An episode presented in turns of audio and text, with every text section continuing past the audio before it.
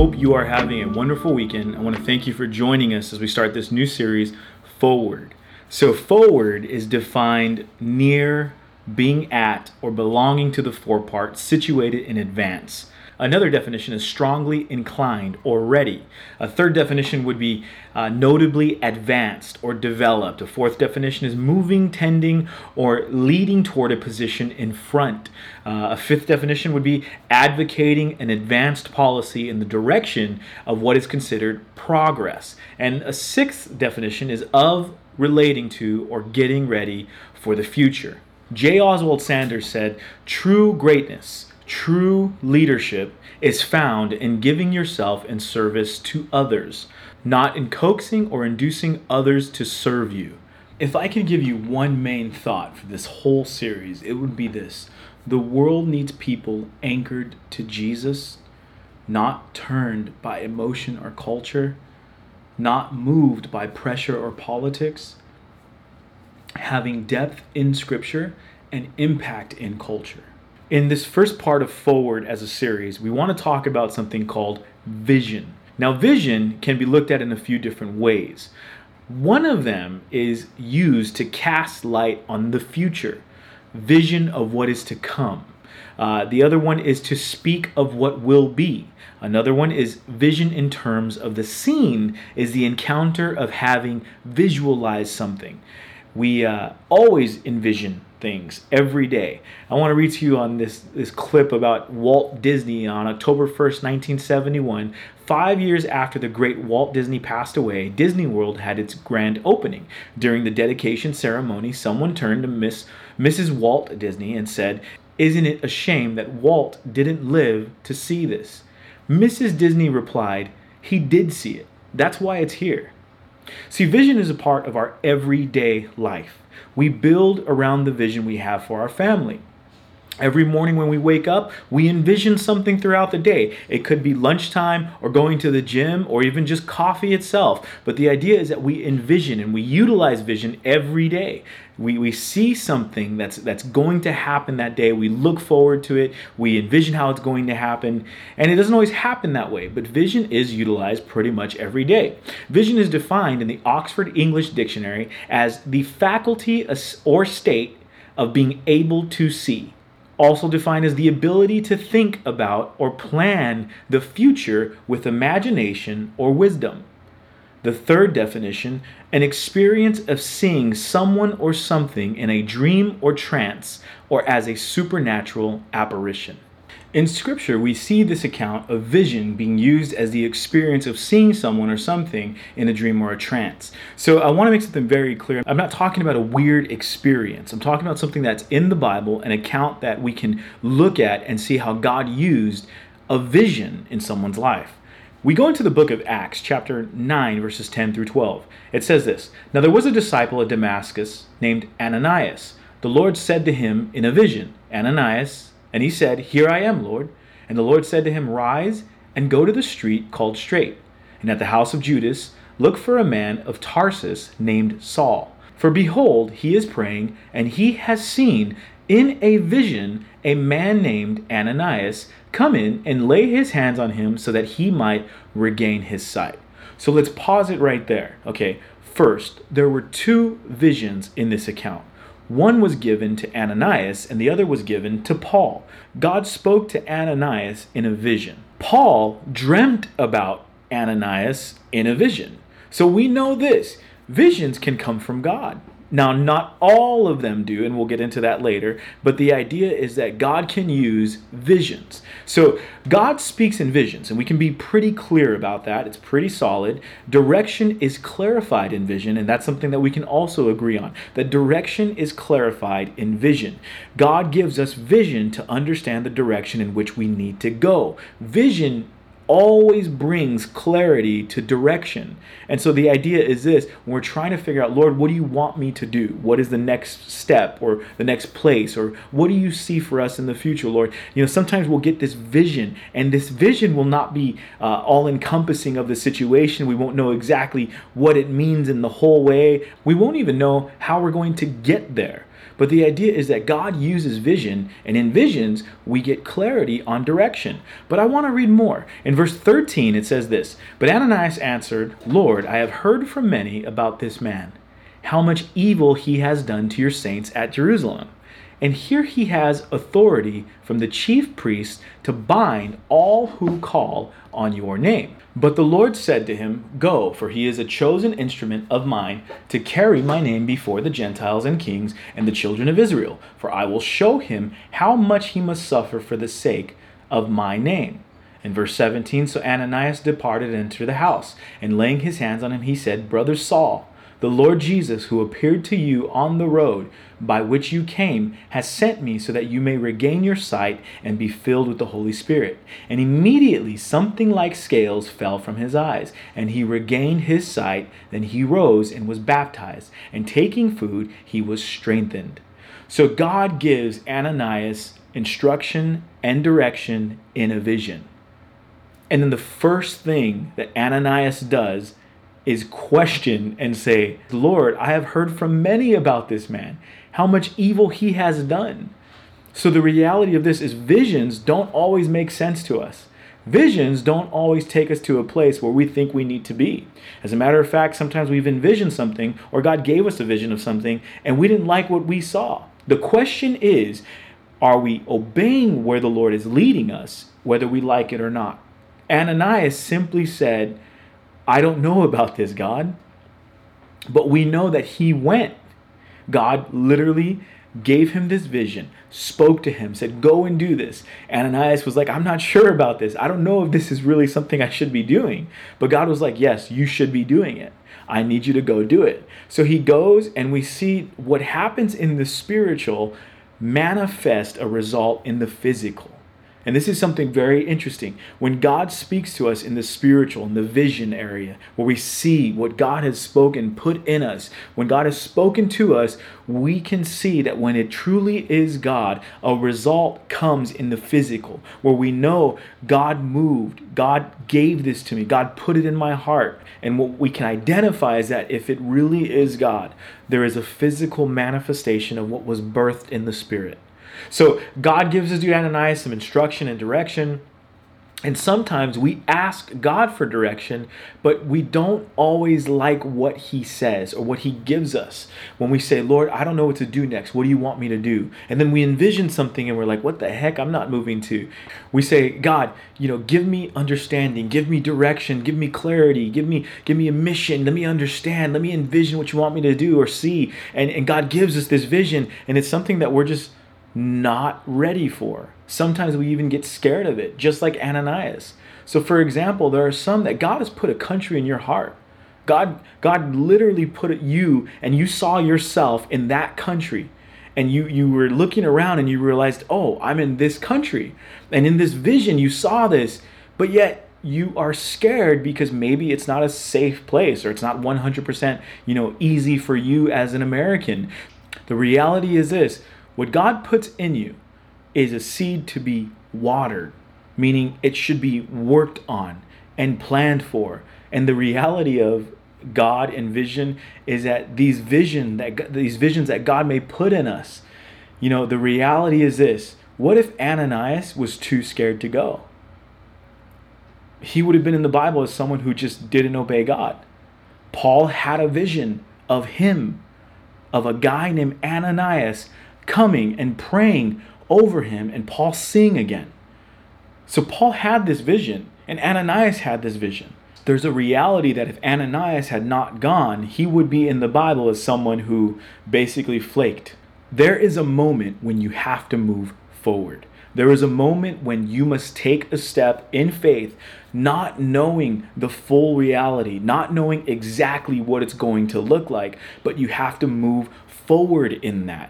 Is it scary? Yes. Is it a challenge? Of course. Is it difficult? It probably will be. But the reality is this: when that vision comes to life and you see what God birthed in the spirit manifest itself in the physical, the reality of everyday life, you are number one. You know that God is moving in it. So there is a moment when you have to move forward. In Acts 18:5 through 11, we read about another vision, and this is something that where Paul is now going through something that is a pretty scary situation. So it says this: when Silas and Timothy arrived from Macedonia, Paul was occupied with the word, testifying to the Jews that the Christ was Jesus. And when they opposed and reviled him, he shook out his garments and said to them, "Your blood be on your own heads. I am innocent. From now on, I will go to the Gentiles." And he left there and went to the house of a man named Titius Justus, a worshiper of God. His house was next door to the synagogue. Crispus, the ruler of the synagogue, believed in the Lord, together with his entire household, and many of the Corinthians, hearing Paul, believed and were baptized. And the Lord said to Paul one night in a vision, "Do not be afraid, but go on speaking and do not be silent. For I am with you, and no one will attack you to harm you. For I have many in this city who are my people." And he stayed 1 year and 6 months teaching the word of God among them. We see that God gives Paul another vision and speaks to him. And now we can be pretty confident knowing that God uses vision to clarify our purpose and mission. God uses vision to clarify this. And the clarity of mission allows us to take action. So the vision comes. The vision gives direction and clarity to the mission. The mission is understood, and then we take actions. And then in looking at all this stuff, understanding vision brings clarity to mission, and mission allows us to take the proper action. However, there is something definitive that we read in 1 John, and it's test the spirit. We're testing to see, is this from God? Because clearly, as Scripture teaches us, there are many false prophets. I even believe that many don't even know that they're a false prophet. They truly believe that they're presenting the gospel. They truly believe that they're advancing the kingdom of heaven, when in reality, they're actually taking 2 steps back, 1 step forward every single time. This is how cults and unhealthy, toxic churches exist. People that say, "I heard from the Lord, I heard from God, I saw in a vision, I saw in a dream." And the reality is this: we are to test those spirits. As Christians, when you hear someone say, "I saw this vision," or "I have this dream," we are to test those spirits. And if there's no testing of the spirit, we enable those who are unhealthy, and we give them place, we give them platform, we give them leadership, we give them open door to give us direction. And the reality is that Bible teaches us to examine these things and to test them. And in 1 John 4, 1 through 3, it says this: "Beloved, do not believe every spirit, but test the spirits to see whether they are from God. For many false prophets have gone out into the world. By this you know the Spirit of God.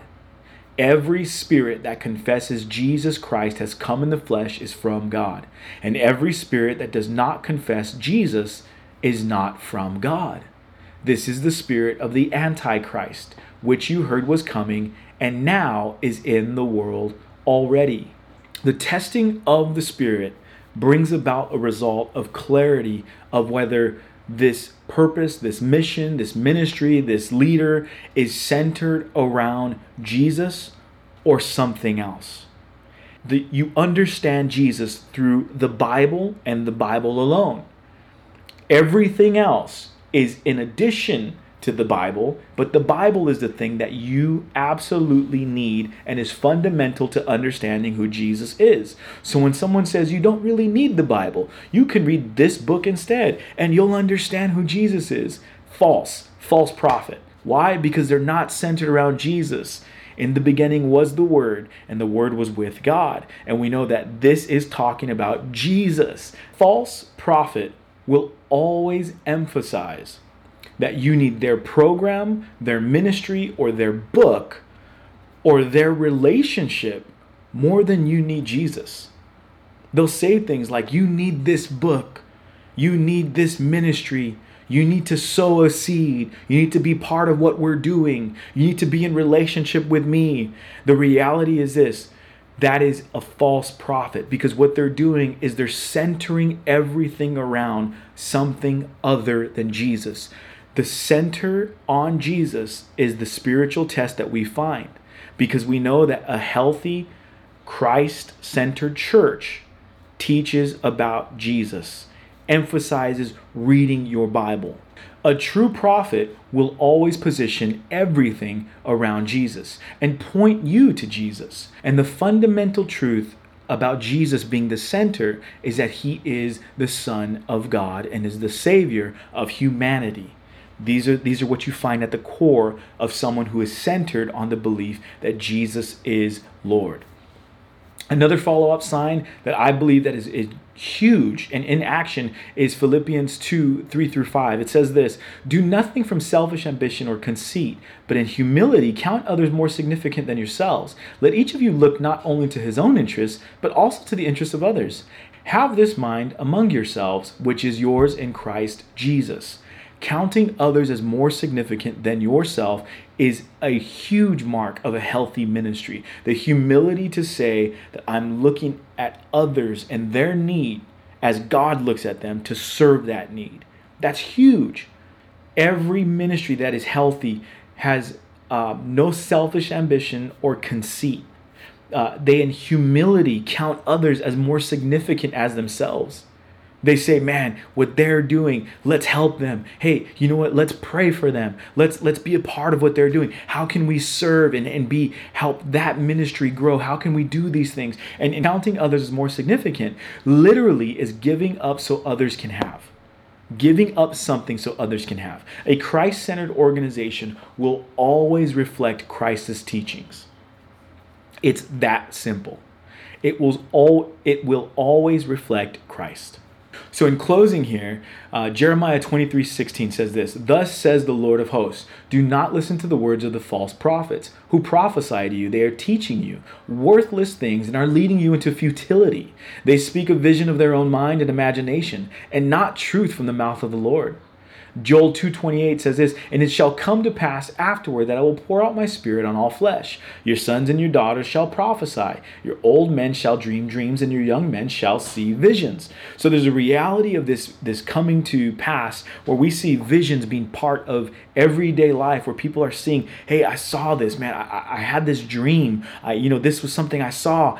And the reality is we have to learn to understand, how do we look at these things? How do we deal with them?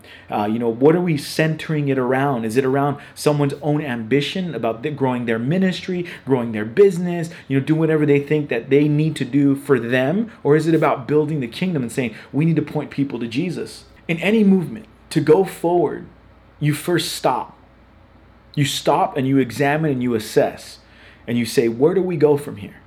And in that moment, that's where you're making time to pray, you're reading your Bible, you're asking God for clarity in your mission so you can take action, and you begin to envision and see what God has put there, and you align whatever it is that God put in your heart to Scripture. You say, Lord, this is what I think you told me to do. Let me read the Bible and make sure this is from you. Does it point people to Jesus? Does it count others as more significant than yourself?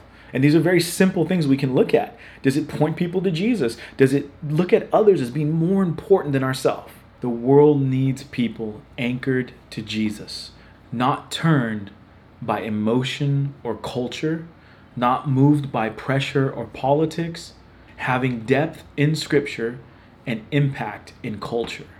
This whole series is summed up in that thought. The idea of forward movement, progress, moving towards something, is you first have to envision it. You first see the vision of what God is going to do, and it's caught in your spirit. It's sometimes a dream, an actual real vision. Sometimes it's really just something that you can envision. Someone shares it with you and you're like, I can see that happening. But vision is something that is important in forward movement, because with vision you begin to understand mission, and with mission you can take action. So I want to encourage you today. The world needs people anchored to Jesus, not turned by emotion or culture, not moved by pressure or politics, having depth in Scripture and impact in culture. To give you a little thought and what this whole thing comes from, I want you to understand something. My frame of mind starts with this scripture. In Micah 2:13 in the Amplified Version, it says this: the breaker, the Messiah, who opens the way, shall go up before them, liberating them. They will break out, pass through the gate, and go out. So their king goes on before them, the Lord at their head. What I truly believe is this: in our forward movement and going forward, God has already gone. He's already stepped out in front of us. All we're doing is walking behind him and following what he's already doing. To say, Lord, I'm going to keep moving forward in your footsteps, following your trail. What you already did, we're following that. So I want to make sure that you understand, I'm not talking about doing anything, groundbreaking or so new and so, recreating things. I'm saying I believe that God is moving forward ahead of us and we're following him. And that's how we move forward.